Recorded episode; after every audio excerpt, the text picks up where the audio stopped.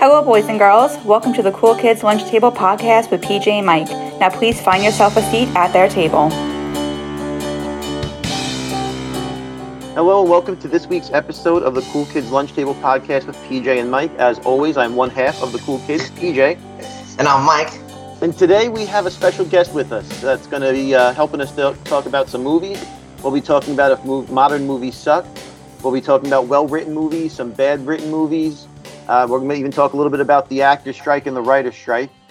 Uh, so, Mike is going to introduce our guest for us. Yeah, yeah. So, guys, to help us out, we have Kirby Taylor. Uh, she's from she's a Minneapolis-based writer and creator with four complete feature-length scripts and plenty more original works on the way. She loves all things movies. Her favorite things are a bucket of popcorn and her dog Remy. For the movie and meme lovers, check out her uh, cinema, cine, oh man, scene, scene centric. That's all, folks. Uh, Instagram at popcorny movies. Uh, and stay, stay popcorny, friends. So Kirby, welcome to the show. Thanks for coming on. We Thank really you. appreciate it. We're happy to have you on here. Cinecentric. Oh, thank you. my uh, That's a my made up old- word. My special ed's kicking in. Sorry. All are welcome. All are welcome. Uh, hey, cool kids. I'm Kirby. Thank you for inviting me to sit at your cool kids table. Usually I eat lunch alone with the librarian, so appreciate it. Well, there's always room at the Cool Kids Lunch Table for a librarian. yeah, yeah, yeah. and we're everyone's welcome at the table as long as you can be yourself. That's all. What that's what it's all about. But um, yeah, we're really happy to have you on here. And uh, we always start off with a childhood memory. So Kirby, we're gonna start with you. What made what movie made you want to make movies or write movies? You know. Yeah, and it's it's hard to remember one. I think as you go backwards, you kind of just lump everything together. But I do remember as a kid just loving the magic of Disney films. Mm. You know, I would run around the house with a basket and a book in it and pretend I was Belle.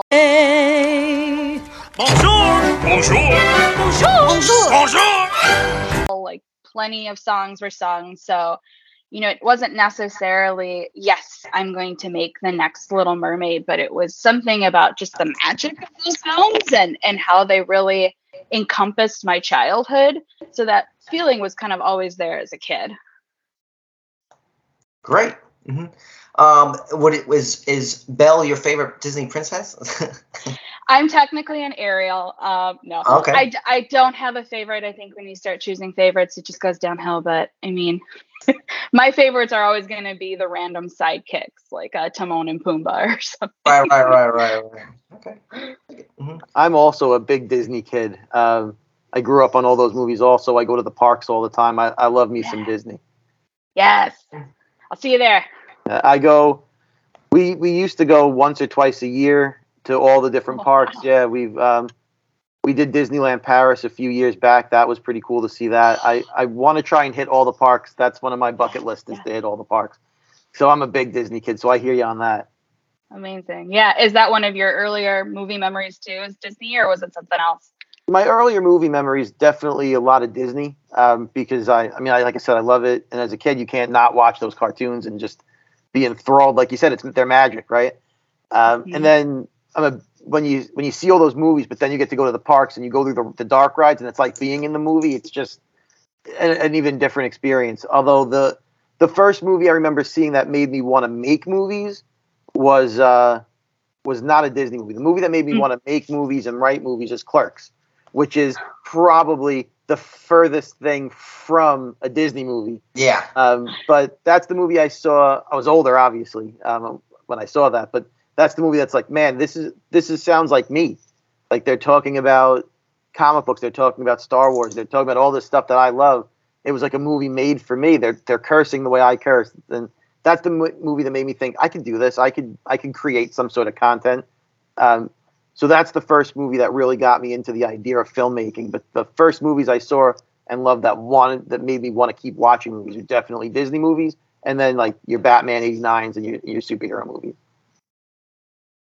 Yeah, I'm think I'm on the same page with PJ with all of those. I think for mine, I think I, I think in the past, PJ, we spoke about this. I talked about Terminator 2, but I Yep. think I'm just thinking about it even now. I was saying, um, I think even Roger Rabbit. I think, you know, because like if you think about the beginning when Roger, you know, you know, maybe hopefully this isn't a spoiler, but in the beginning it's like a cartoon and all it, took, it takes you into the real world, you know, and that's like the first time I guess that I saw a movie where there was like a behind the scenes, you know. As a kid, I actually thought he was real, but um, I was like, Isn't oh, that a Disney movie? yeah, Disney. Yeah. and I think it's like a yeah, Amblin. Paramount? Film, yeah, it's Amblin. A I think it's crossover event. right? Touchstone, Right. Touchstone. That's what it is. Touchstone. so yeah. um, hmm which is like a, I guess they're off brand because they want more adult films, you know. Off Uh, Broadway. Yep. Yep, yeah, yeah, yeah. So, but yeah, nice. So Kirby, I'm just kind of curious because, you know, like my brother and I wr- wr- wrote some movies, and like, guess for you, who's like done, you know, look, we're my brother and I, you know, we're kind of, you know, the uh, the ghetto version. You know, we're doing it like street time, you know, like, you know, copy paste kind of thing, and you know, trying to, you know, you know, when we, you know, early 2000s, we were trying to do this. So I'm curious for you, who's someone who's really who is a screenwriter who's written complete things. I guess how did how did you you know how did you get started with this? Did you read books? Did you you know I don't know? You have a mentor? You know? Yeah, yeah. I'm not classically trained either. you know, I didn't go Right, to right. symphony or or school for writing. Um, I can't remember a creative writing class. It was it was, was more uh, actually that I wanted to act. You know, I have a theater minor from college, and I was in theater growing up quite a lot. You know, I've always kind of been a ham. All right, Mr. DeMille, I'm ready for my close-up. so I thought the that the acting route would be the way that I I got into movies and you know that really switched when and it, it really didn't dawn on me until literally mid COVID Mm. that I could write down the stories that I had been telling myself in my head. You know, I'm always just kind of doing too many things at once in my brain. Um, and so I just finally decided one day, like, hey, what would this look like in a script? Um, so started really, really basic and and sketchy and just put everything on paper and then yeah, I just found a lot of books, a lot of online resources to get the templating right. You know, that's a really difficult part and it just went from there and you know now now that I've opened that doorway, it doesn't really stop. Like I even have dreams in screenplay where I stop in my dream and go, you should wake up and write this down because it's going to be a great film. Whoa. and then it's of course not. It's not. You know, you wake up and you read your notes and it's like lizard president from Mars. I don't know. It's just like nonsensical dream thought. But uh, my first screenplay was based on a dream sequence that I had. So sometimes it's just like these clear visuals that pop into my head, and then I just write them down and then I try to connect them. And it's interesting because Taika Waititi, who's one of my favorite writer directors, he hmm. has said that he does something similar. You know, start with the big pieces, the big scenes, get those on paper, and then make the connections from there. So that's the way I go about it. Like I said, not classically trained. You know, writing doesn't look like, like one thing to everybody. You know, start where you're at and then go from there. I, I went to film school for a while, and um, one of the things that I remember, you know, learning, and it's something that kind of stuck with me, and it kind of goes back a little bit to what Mike was saying, how when him and his brother were making movies and stuff, they were kind of doing it on the fly and, and doing it their own way. But I I always like when I was first getting into movies and trying to learn how to write, have these big, and I'm a big comic book nerd, right? So I'd write these big elaborate things of like superheroes and explosions and battles in the sky, right? And then, you know, you think maybe I'll make an indie movie, and you very quickly realize I can't make this movie. I can't do it. How am I supposed to? I can't make somebody fly. So, um, and then I started learning like when I write, I have to write towards what I can do, Mm. and that's another reason why, like Clerks, you know, to go back to that, Yeah, stuff, yeah, yeah. because he wrote a movie he could make on his own because he filmed it in a convenience store that he worked in, right? But that was something that really stuck with me when I started going to film school and I started realizing, oh, I can't make a, a movie with a giant dinosaur in it, um, but I can make something local, you know, where I have access to. Yeah. And, and that's just something that really stuck with me. And another reason why that movie is a movie that when I think about influences, because he was smart enough to create something that only he could make, that he could afford to make, that he could do. And I just think that's a smart way of writing. Yeah, that's a good point. You know, I I'm in Minneapolis. It's it's not easy to make the connections you need to bring, you know, script to screen. So I'm actually starting a play. You know, I thought maybe start with a play, something that you could put on locally, you know, low budget, you know, two person on a stage play and maybe that's an entry into the writing world. You know, start small, start with something that you can control and then see what happens. Yeah. Definitely. That's a great idea. But since we're talking about uh, all the writing of movies, we should just jump right into our first topic, I think, for the day, which is Yeah. to talk about some movies that we think are the best written movies. Um, so I have a few on my list, but we'll let our, our guest go first. So, Kirby, what do you think Yeah. of some uh, really good, well written movies? Yeah, so for me, the best scripts, and I think they're the most difficult to write, are the ones that have surprise endings. So a twist ending for me is bread and butter. Like I wish I could write like that. I try to write like that, but The Sixth Sense Yeah. is Mhm. one of the best written scripts I think of the modern age. Just to to lead you down a road and then completely switch it on you, and then to watch it three more times and find more nuances. Uh, Primal Fear is another great one where you have that twist ending. Um, I think it's hard to surprise modern audiences. You know, we're skeptics Mhm. we've seen a lot of things, uh, good and bad. And so I just love a script that comes in and turns you on your head. And then I also just love scripts that are ballsy, right? Like Jojo Rabbit, which is a Taika Waititi again. Great Uh, movie. can you can you imagine pitching that, you guys? Like Yeah. Yeah. It's just so off the wall. So off the wall. Like, okay, a kid in Nazi Germany has a best friend. They do everything together. Also, it's Hitler, and it's a child's understanding of Hitler. And then we see the war through his eyes. Like, and it was so successful, but I just cannot imagine pitching that film. Yeah. It's just I- ballsy. I think that movie only got made because it was him. I don't know that other directors could have made a movie Sure. that would that wouldn't just be the most offensive thing to the all the audiences. I think because of of his quirkiness and his style, he's able to make that movie and pull it off. Because Mhm. other people, I don't think could. But that movie is, I agree with you. That's a fantastic movie. Very well written, very entertaining, Mm. very thoughtful too in certain areas. A great, great, great movie. Yeah, Yeah, thoughtful humor, I think, is pretty difficult. yeah, absolutely. Yeah. How about you guys? What are your, what's your list? Um, I have um. This isn't any particular order. I mean, some of these are based off books, but I have Shawshank Redemption. Mm. I have uh, No Country for Old Men. I have Memento, Annie Hall, uh, The Social Network. I guess more of the. Uh, I guess those are like your you know Pulp Fiction. Those like people always talk about. But I always like Sideways. You remember that with um Yes. yeah. Paul Giamatti? That's a great. Paul Giamatti. Sideways is a great movie. Very, very underrated. I think it didn't get the love it should have got. Yep. hmm I also have here. I think it's a great. I think it's a great film. I think it should have won Best Picture. Uh, Brokeback Mountain. That's a great Mm. movie. That movie's. You know, I know some people like the the the context of it, but it's a freaking great movie. Everything. I mean, he won Best Director for that movie. You know, on fire, man. That movie's damn good. You know. Um, Next I level. even have. Yep. I even have seven on here. Uh, what's in the box?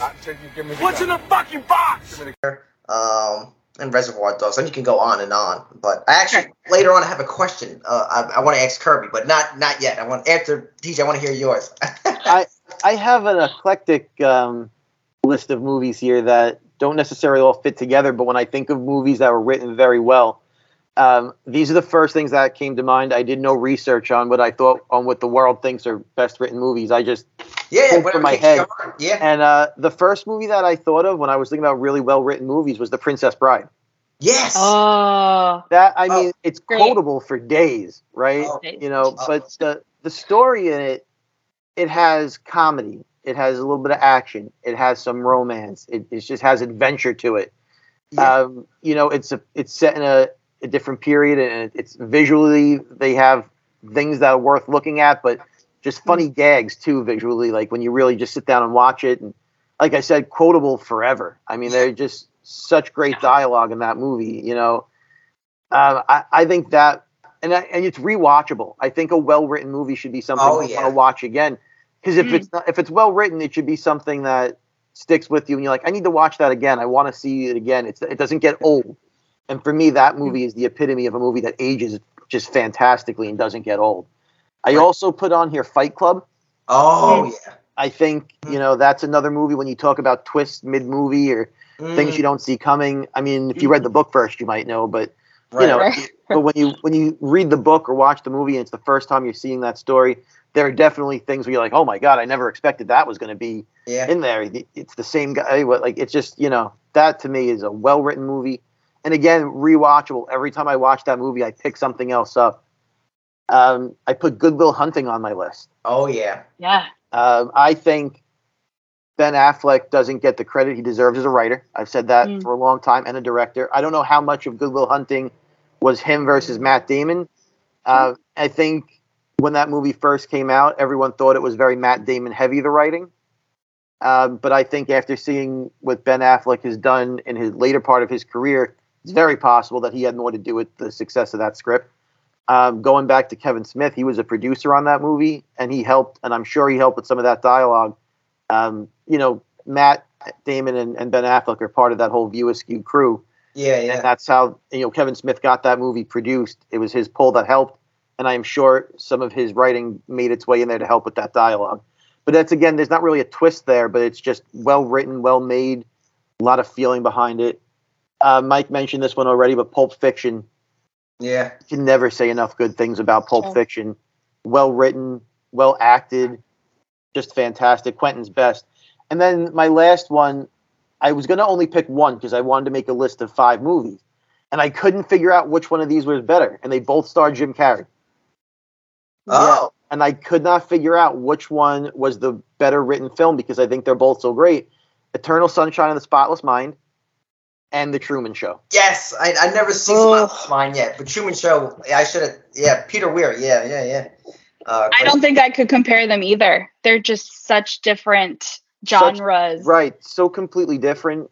I mean, the range it shows that Jim Carrey has as an actor, Mhm. uh, unbelievable. And there's, but they're both so well written. I'm like, you know what? I can say both, so I will. Mhm. And you shall. And you shall. Yeah. It's your show. Exactly.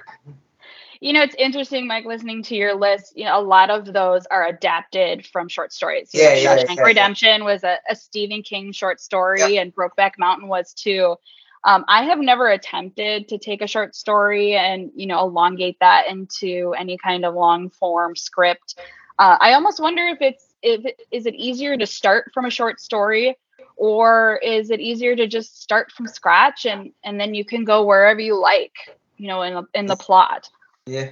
I would, I would tend, for me, I would think something completely original Mm. and not basing it off of a story. Although you are right, a lot of these really well written movies do start as a book or a short story or something else. yeah something to pull from Yeah, I well, two quick things. Uh, just going back to Princess Bride, I think b- everything you said was awesome, PJ. I I think people forget that the whole thing with Fred Savage as a kid. Yeah.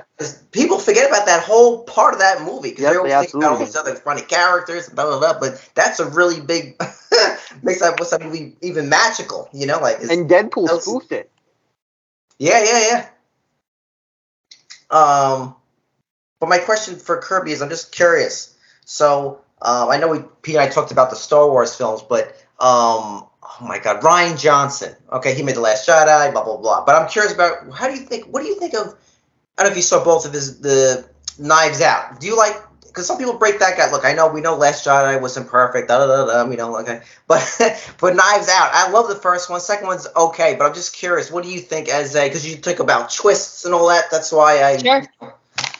yeah it, it's interesting um i because in knives out hopefully this isn't too much a spoiler but you know the whole time right it's this and i think alfred hitchcock had a really similar theory of you know there's a bomb under the table and you show the audience the bomb in the beginning but no one else knows about it and so you're Right. just keep going back to it so i feel like knives out did something like that Mm. and I did not find it as as appealing as being completely surprised. You know, it felt like we were in the know so early that the actual climax lost its edge.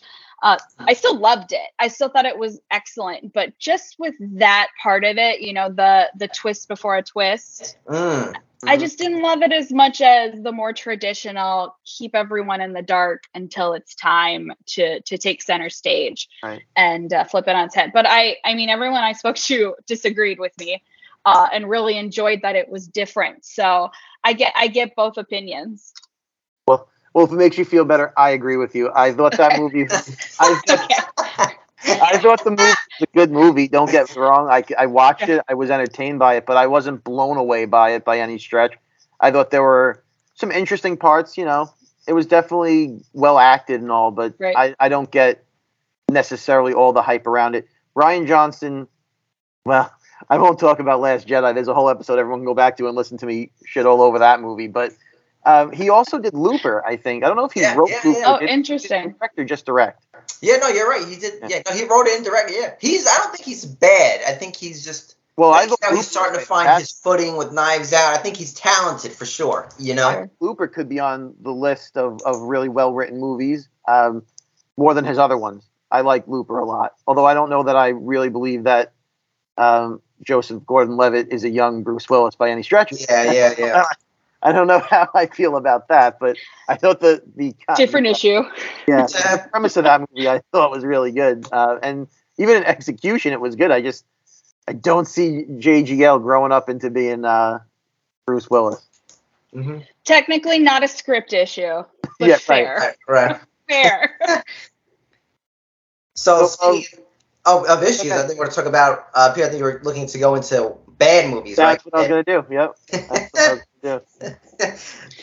Some of the worst. Yeah, you know, I have a I had a hard time with this because I would literally hate for anyone to read my script and say, "Okay, this is Yeah. one of Oh, the worst scripts right. I have ever right, read." right, right. So I I will be as respectful as possible. You know, I the I may one not that That fair, but you have not read my script, so That's fair, oh, yes. no. Go ahead, go ahead. Um, s- the the ones that stick out to me are the ones where the climax, you know, the turn of the narrative are are weak. Just mm-hmm. doesn't work for me. So immediately I thought of Batman versus Superman, the whole save Martha yeah. was just I think that would be weak in a script form. You know, you would read that and say, is this enough? You know, is this enough to turn these characters who are trying to kill each other into working for the same side? You know, I did not see that as a good enough reason to to Yeah. have this huge movie with all of these, you know, different characters all of a sudden switch. Uh, so that one comes to mind. You know, you need to have a strong motivation and a strong climax in order to to move to part three. You know, And Martha just didn't do it for you. it didn't. Did it do it for you? No, no. Um, Okay. Which is a shame because up until that point of the movie, I actually loved that movie. Interesting. Uh, okay. Yeah, I'm a, like I said, I'm a big comic book fan, and Yeah. there's so much in that movie inspired and drawn directly from comic books. And I was Okay. like, wow, this is like a, one of these books that I've read come to life. And then, why did you say that name? And you're like, oh my god, what did we just do? and there were so many better ways we could have accomplished the same thing. We, I mean, anything, anything Yes. could have done that. I, I mean, we both hate spandex. Anything would have been better. It's But why not just have Superman do something that Batman sees and he's like, wait a minute, this guy, if he was really looking to destroy the Earth, he wouldn't have done the thing he just did. I Right. have this wrong. And it could be Right. something personal. It could have been like maybe he does save Alfred or something. Like there's anything could have happened. They had a I don't know, there was they could have used kryptonite and Superman sacrifices himself with some kryptonite to save some humans and then Batman's like, mm. wait a minute, if he was trying to take us over, he wouldn't have done this thing and maybe I have this wrong. I have to re-.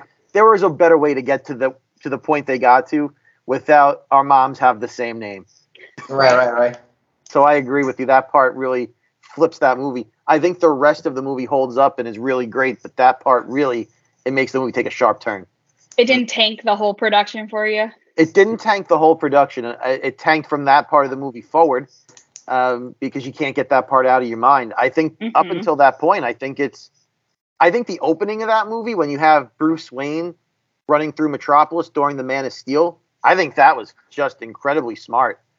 I I think there's a lot of good in that movie. I think I think the Martha part sours the movie, but it doesn't kill it for me. Sure.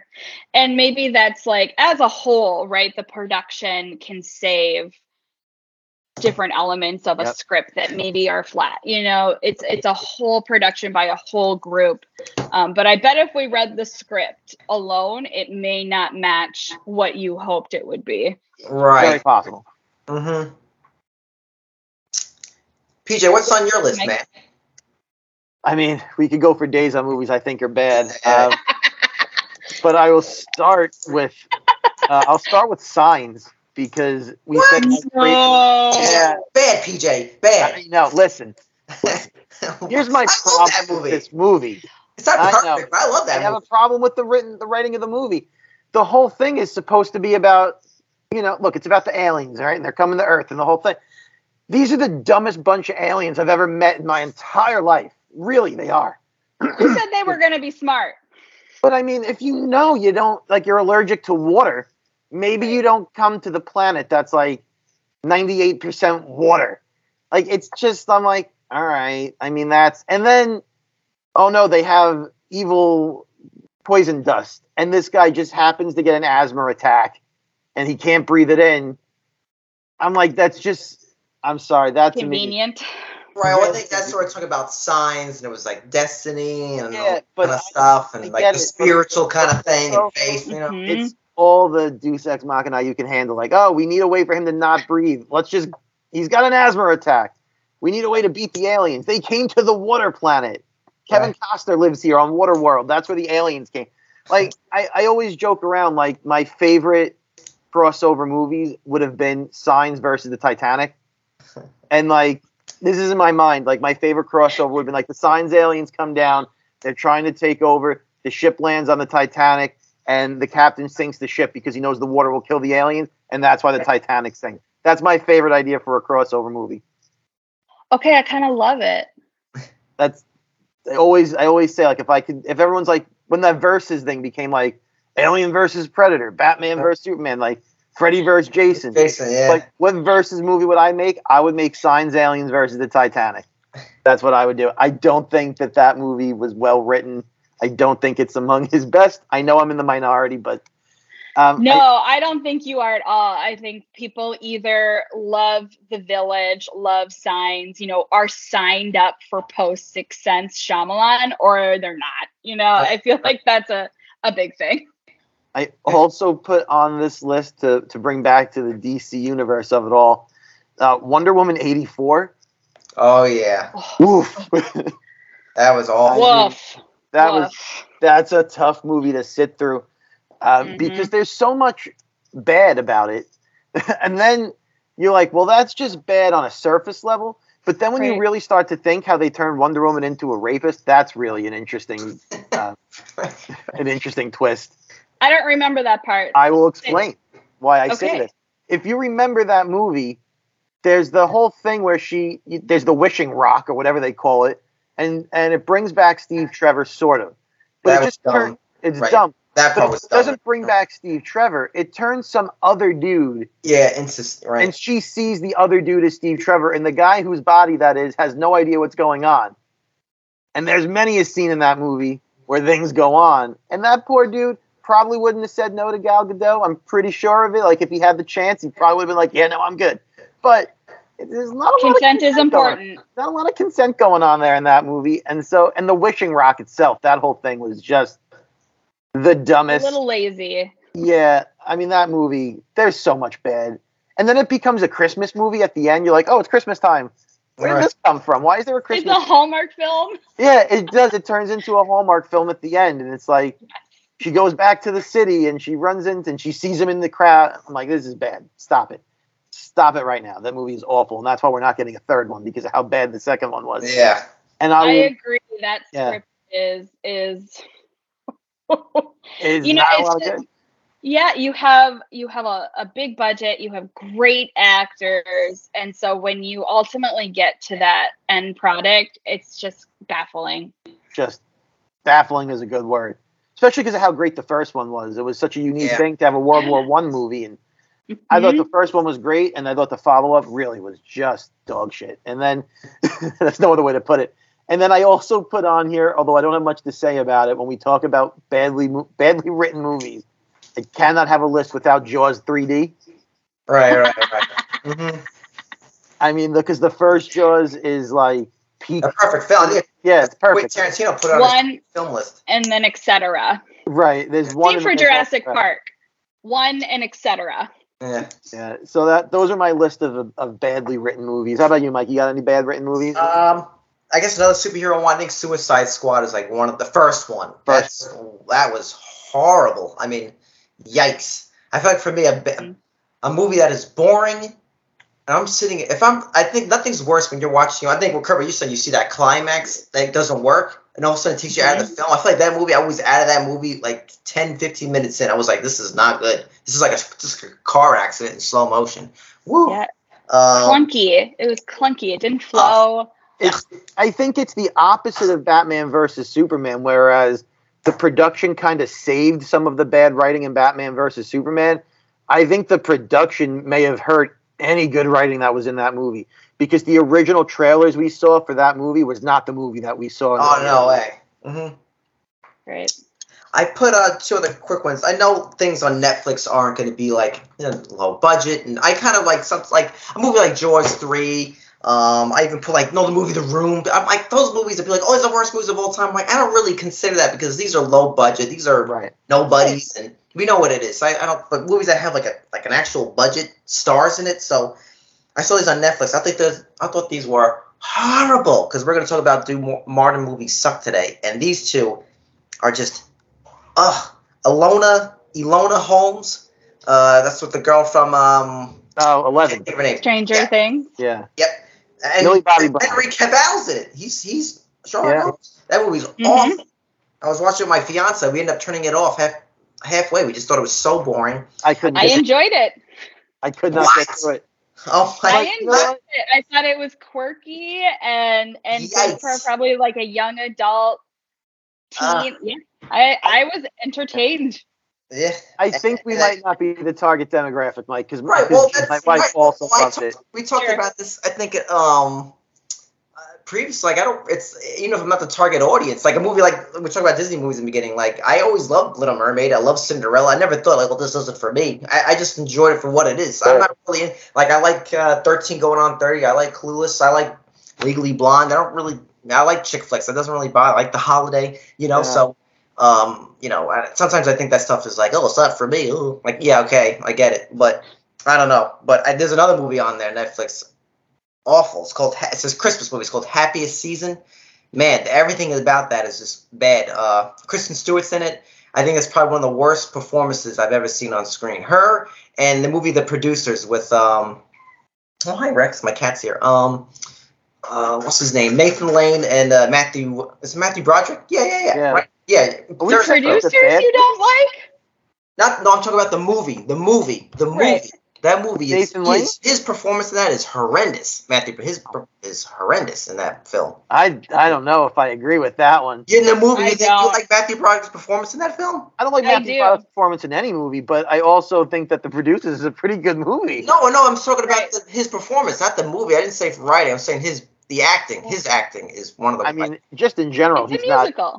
Musical. Yeah, right. I Well, thought it You was- have to be up here for a musical, right? Like you have to sustain this Oh. uh, this top I mean, I tier level of his- energy. But that, his was not his performance in that is not good. And the movie is the story and everything is amazing. That's uh, as Mel Brooks, absolutely.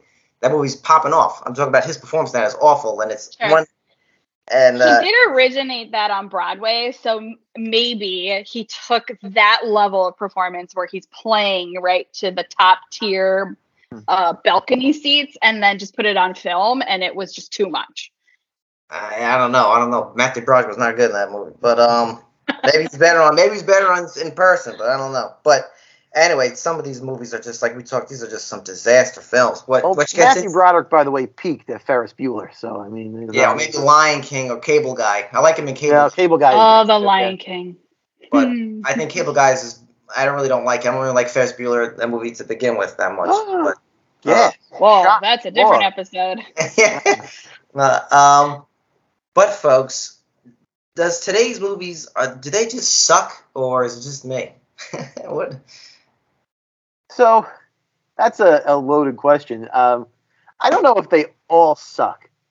Right, Uh, right. But I think there's a difference in the way, personally, I find there are differences in the way movies are made today, and I think they're they become very polarizing. The way they make movies used to kind of be for everyone, mm-hmm. right? And everyone like kind of like you were saying before that when I was saying maybe it's not that movie's not for us, and you were saying how you can enjoy any movie. I think they're purposely making movies now that Yeah. you have to pick a side, and if you're not Yeah. on the side of the movie, you're kind of like, well, I don't want to watch it, and I think it's bad, so I'm not going to watch it. They're very politicized and all the other stuff, and I think I think that's sometimes when you watch a movie, you can interpret it as bad, even if it's not, because you don't agree with the the stance the movie's taking, and I think that makes the movies feel like they're not as good today if you if you're against the side the movie is taking. That's just something I think about when I watch movies now. Yeah. hmm What about you, Kirby? What, what yeah, you know, we hat about. on? You know, we talk about low attendance in theaters. You know, I sat through I went to Oppenheimer twice and I went to Barbie twice and both were sold out like Monday night. Um, so I feel like theater has become, you know, they're pricing out really a majority of people, uh, families of four. How can you afford to go? Yeah. you know you're pricing out people and so now the new direct to video is streaming you mm-hmm. know you would you used to go pick up the vhs or whatever went straight to video and that didn't mean they were necessarily bad films. You just didn't want to pay the money to put them on the screen and market those. And so now that's just where we're coming to is that you know there's low attendance in theaters because it's expensive and because it feels like you have to you know go out and be amongst people and you know they're going to cough and they're going to talk and be on their phone you know is it not that movies suck is it that you know audience suck a little bit you know Touche. i i i can't remember the last time i went to a movie and someone was not on their phone yeah. True. you know our app post covid i feel like our respect for our fellow man has has Yes. just gone down and you see that reflected in in the theater which used to be a sacred space no talking no looking at your phone. You don't have to multitask but you know if you're streaming in front of your tv you can do whatever you like. So it's it's just changing. I don't think more movies suck. I think we have a lot more movies to choose from.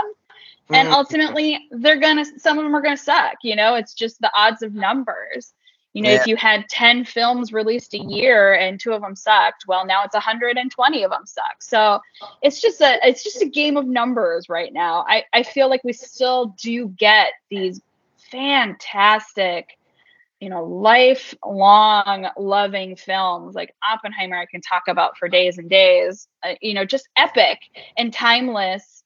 Um, and then you're also still going to go see, you know, one of, I should have said this for worst script, but the one with uh, Ferrell and um, Reilly, they did Holmes and Watson. Mm. And Oh yeah, yeah, yeah. we sat third row for that sold out theater. And I wanted to leave. I Mm. wanted to stand up and leave. And I don't do that. But, you know, now our, we just don't go to theaters for those films anymore. Let's wait till they stream. We already paid for it Yeah. you know we Yep. don't have to take out a loan you know it's already coming out of our monthly bill uh, yeah i think we're just evolving as an audience Mm.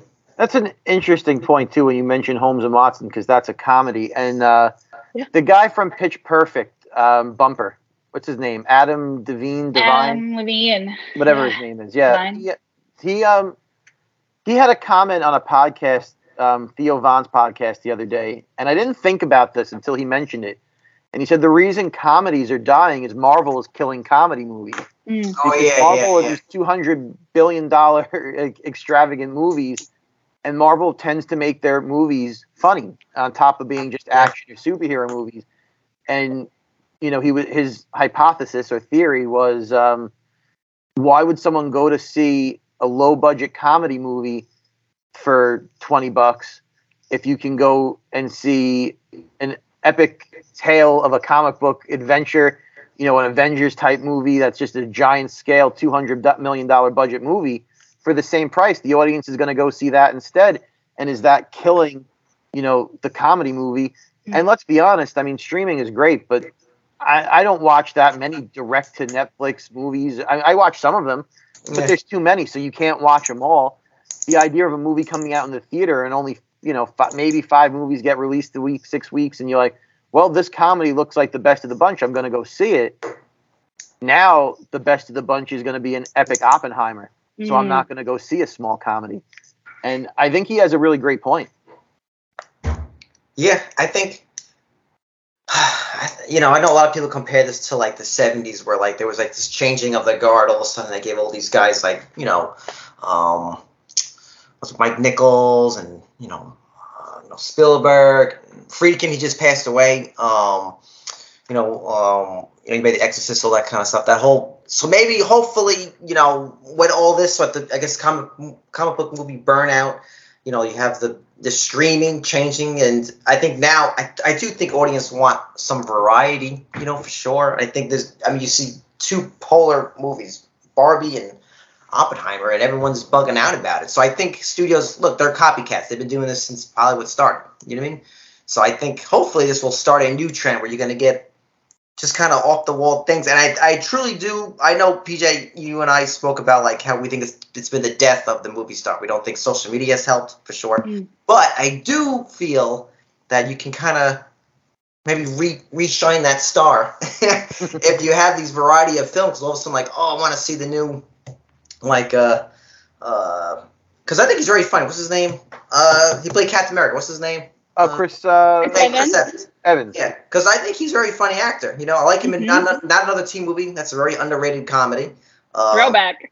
Yeah, he was in Knives Out, the first one. Mhm. But someone like him, I think he you give him like an like a really good film, but a one and done film. Not a s- thing's gonna start a whole freaking you know franchise. But I think you can revitalize the um the Hollywood uh, movie star. Maybe not as big as you know was years ago, but you can kind of get it back because because people always want to see the new Tarantino. It's more like a Mm. director's kind of thing right now, but. I think um, you know. I know we talk about The Rock too. I think in the past, PJ, but he kind of has that star power. I don't really Yes. think he's in that kind of. He's in there, but he's not really there. But I think this is kind of side note. I think he really needs to play a villain, and then he can really become the next Schwarzenegger. But he doesn't really have that role. But anyway, Mm. uh, I think there's room. But like you said, I- Kirby, I think yeah. you said with audiences, and that's a huge part too. But what I is also wonder if the time. Marvel movies and the DC movies have killed the idea of the movie star also because Oh the yeah. characters that they're portraying are bigger than the actors. Like you know, Mm. you could be the best actor in the world, but you probably haven't. You're not as important to the world as Batman, Superman, Yeah. and Spider Man are. Like you know, you're an actor who's here in a moment in time, and these are characters that have been around since the 30s. They're larger than life elements in pop culture. You, the character is elevating you. You're not elevating that character, and I wonder if that kills the movie star vibe a little bit because you don't see them as the actor so much as now they're the character. Except Chadwick Boseman. Chadwick Boseman. Oh yeah. Yeah, he was a, a fantastic actor. He didn't. I think that's one that's going to go down in history as uh, always having a conversation of do we ever recast Black Panther? they should have absolutely recast Black Panther the minute he Mm-hmm. went cold. I don't know how else to say that.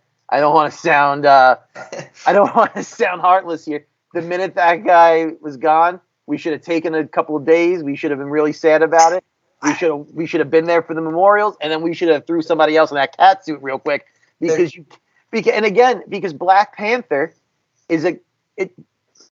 He is a character that was going to be integral to the plot of these movies going forward. He was an Avenger.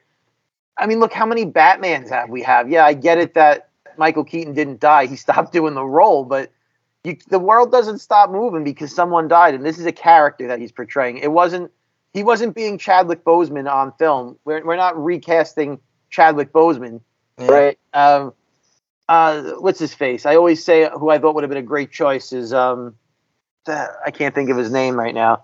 Den Denzel's kid. Oh yeah, yeah, yeah. John, John Washington. I um he should have been the he could have been the new Black Panther. He's a fantastic actor. Um, would he have had the same type of portrayal of the character? Probably not. But he's a great actor, and we could have kept going with Black Panther. I'm not saying John Washington should start going around as Chadwick Boseman because that's not a thing he can do. But I don't think someone dying should mean we don't see a fictional character anymore. Mm. To me, that's just crazy talk. I, like what they did with it. I like that Shuri became the Black Panther. I think that made total sense in the realm of that plot.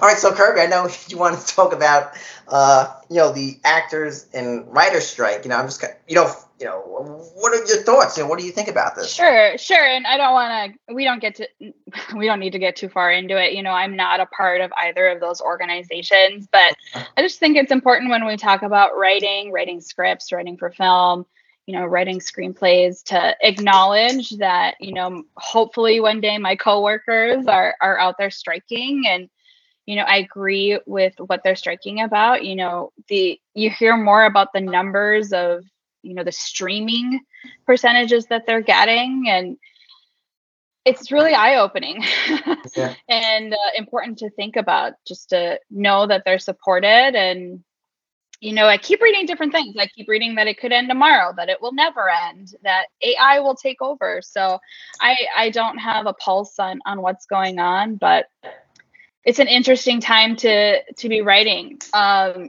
you know i feel I haven't been promoting, you know, my scripts on my Instagram page or anything like that. Even, you know, I'm not in those organizations, but you know, I want to stand in in solidarity. So it's just an interesting time to be a creator. I feel like for the strike, I think they they are definitely doing the right thing, right? The AI and all that. People tend to think that these are millionaires fighting billionaires, but it's not Mhm. about that because it, this isn't the top money making people striking because they want more money.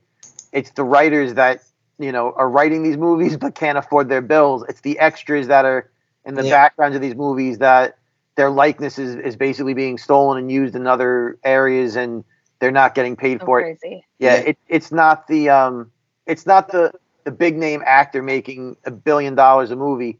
You know, it's not your Robert Downey Jr. saying we should strike because we want more money. That's not the reason these people are striking.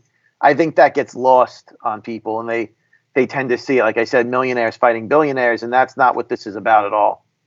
Yeah, I think Right. also, I think also too, like I was talking about earlier about like like the changing of the guards. Like I said, we're in this weird moment, you know, because you have the, the this you know these you know these folks on strike, and then you have this thing right now that's kind of like it's blowing up. You guys heard about the movie Talk to Me? I think it's Mhm. I'm sure it's in theaters, but basically A24. Right. So yeah. So you have these two guys who have this YouTube channel. I don't know the name. I forgot their names, but they have like they make their own you know small films, you know, and they made this movie, and now it's blowing up. So I, you might you might have Hollywood go okay. Instead of using these folks who are unionized, blah blah blah, you get these cats who are these free agents, whatever you call these mercenaries, and all of a sudden you might have this explosion of creativity, you know. So I mean, it's it's a very weird like, I don't know. It's it could be a lot of like anything, unintended consequences, good ones, bad ones. So it could be quite a turning point. Kirby, were you gonna say something? Yeah, I think- Sorry. hmm Yeah, no worries. I was just gonna say, I think it was Mark Ruffalo who said, you know, the the place to be right now is in indie film. Yeah. You know, A24 is one of the only studios that the organizations have said can continue working because they're already meeting those standards. So I he's got a point, you know, indie films can surge, you know, Blair Witch Project wasn't that an indie film Yeah, yeah, Yeah. to the extreme and it makes so much money, so it's it's something to consider. hmm Yeah, to bring it back full circle, I started talk the, the episode we were talking about how I like Kevin Smith and the Clerks movies. He just got an exception to film his newest movie that he's coming out with because it is going to be more of an indie production, you know, and and they're letting him. I don't know what studio, whatever it's coming out with. I, I didn't look that far into it, but I did see that he got an exception to film his movie for the same reason. The indie studio that it's coming out through already follows the guidelines and does the things that everyone's fighting for, so they're letting him do it which you know maybe that's something that should be said for some of these indie these indie companies and these indie production studios that they're doing a better job. They're they're keeping people first. You know, something to think about for all these big conglomerates out there. Keep the people first. Mm. No one's going to see. No one's going to make you money if you uh, if they don't want to work for you. Right. hmm But um, folks, we're uh, it seems like we're running out of time out of our lunch period, and um, but I just want to say, Kirby, you are a fantastic um, guest on our show. We're gonna have Kirby again in the future, folks, on a future episode. Um, so stay tuned for that. So Kirby, do you want to share any of your you know your plugs or anything like that, where people can follow you and all that jazz? Yeah, absolutely. So I'm on Instagram. It's popcorny.movies. It's my username. And then I also have a website with my different uh, written works on it, and that's kirbytaylor.com. Great. Check it out. Yeah, definitely. Uh, cool kids. Check out both the uh, the Instagram and the website. The Instagram has some some very funny memes on there, and you're going to appreciate them. So definitely check them out. I also wanted to say thank you for joining us, uh, Kirby. We really appreciate you, and we're happy to have you come back on as a guest soon. Yeah. Awesome. Thanks, guys. Yeah. All right, folks. So you know the deal. Uh, same time, same table.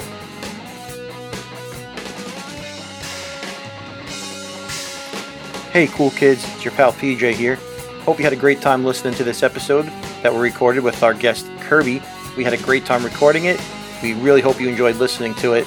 Kirby's going to be back with us on September the 7th, and we're going to be talking about Lord of the Rings. Uh, there's probably going to be some lively debate about those movies, so definitely meet us at the lunch table for that episode. Next week, on the 31st of August, our friend Amy will be back, and we're going to be talking about some adult themed cartoons. That means South Park, Rick and Morty, shows like that. We hope you join us for that episode. So we'll see you around the lunch table. Make good choices, kids. We'll see you next week.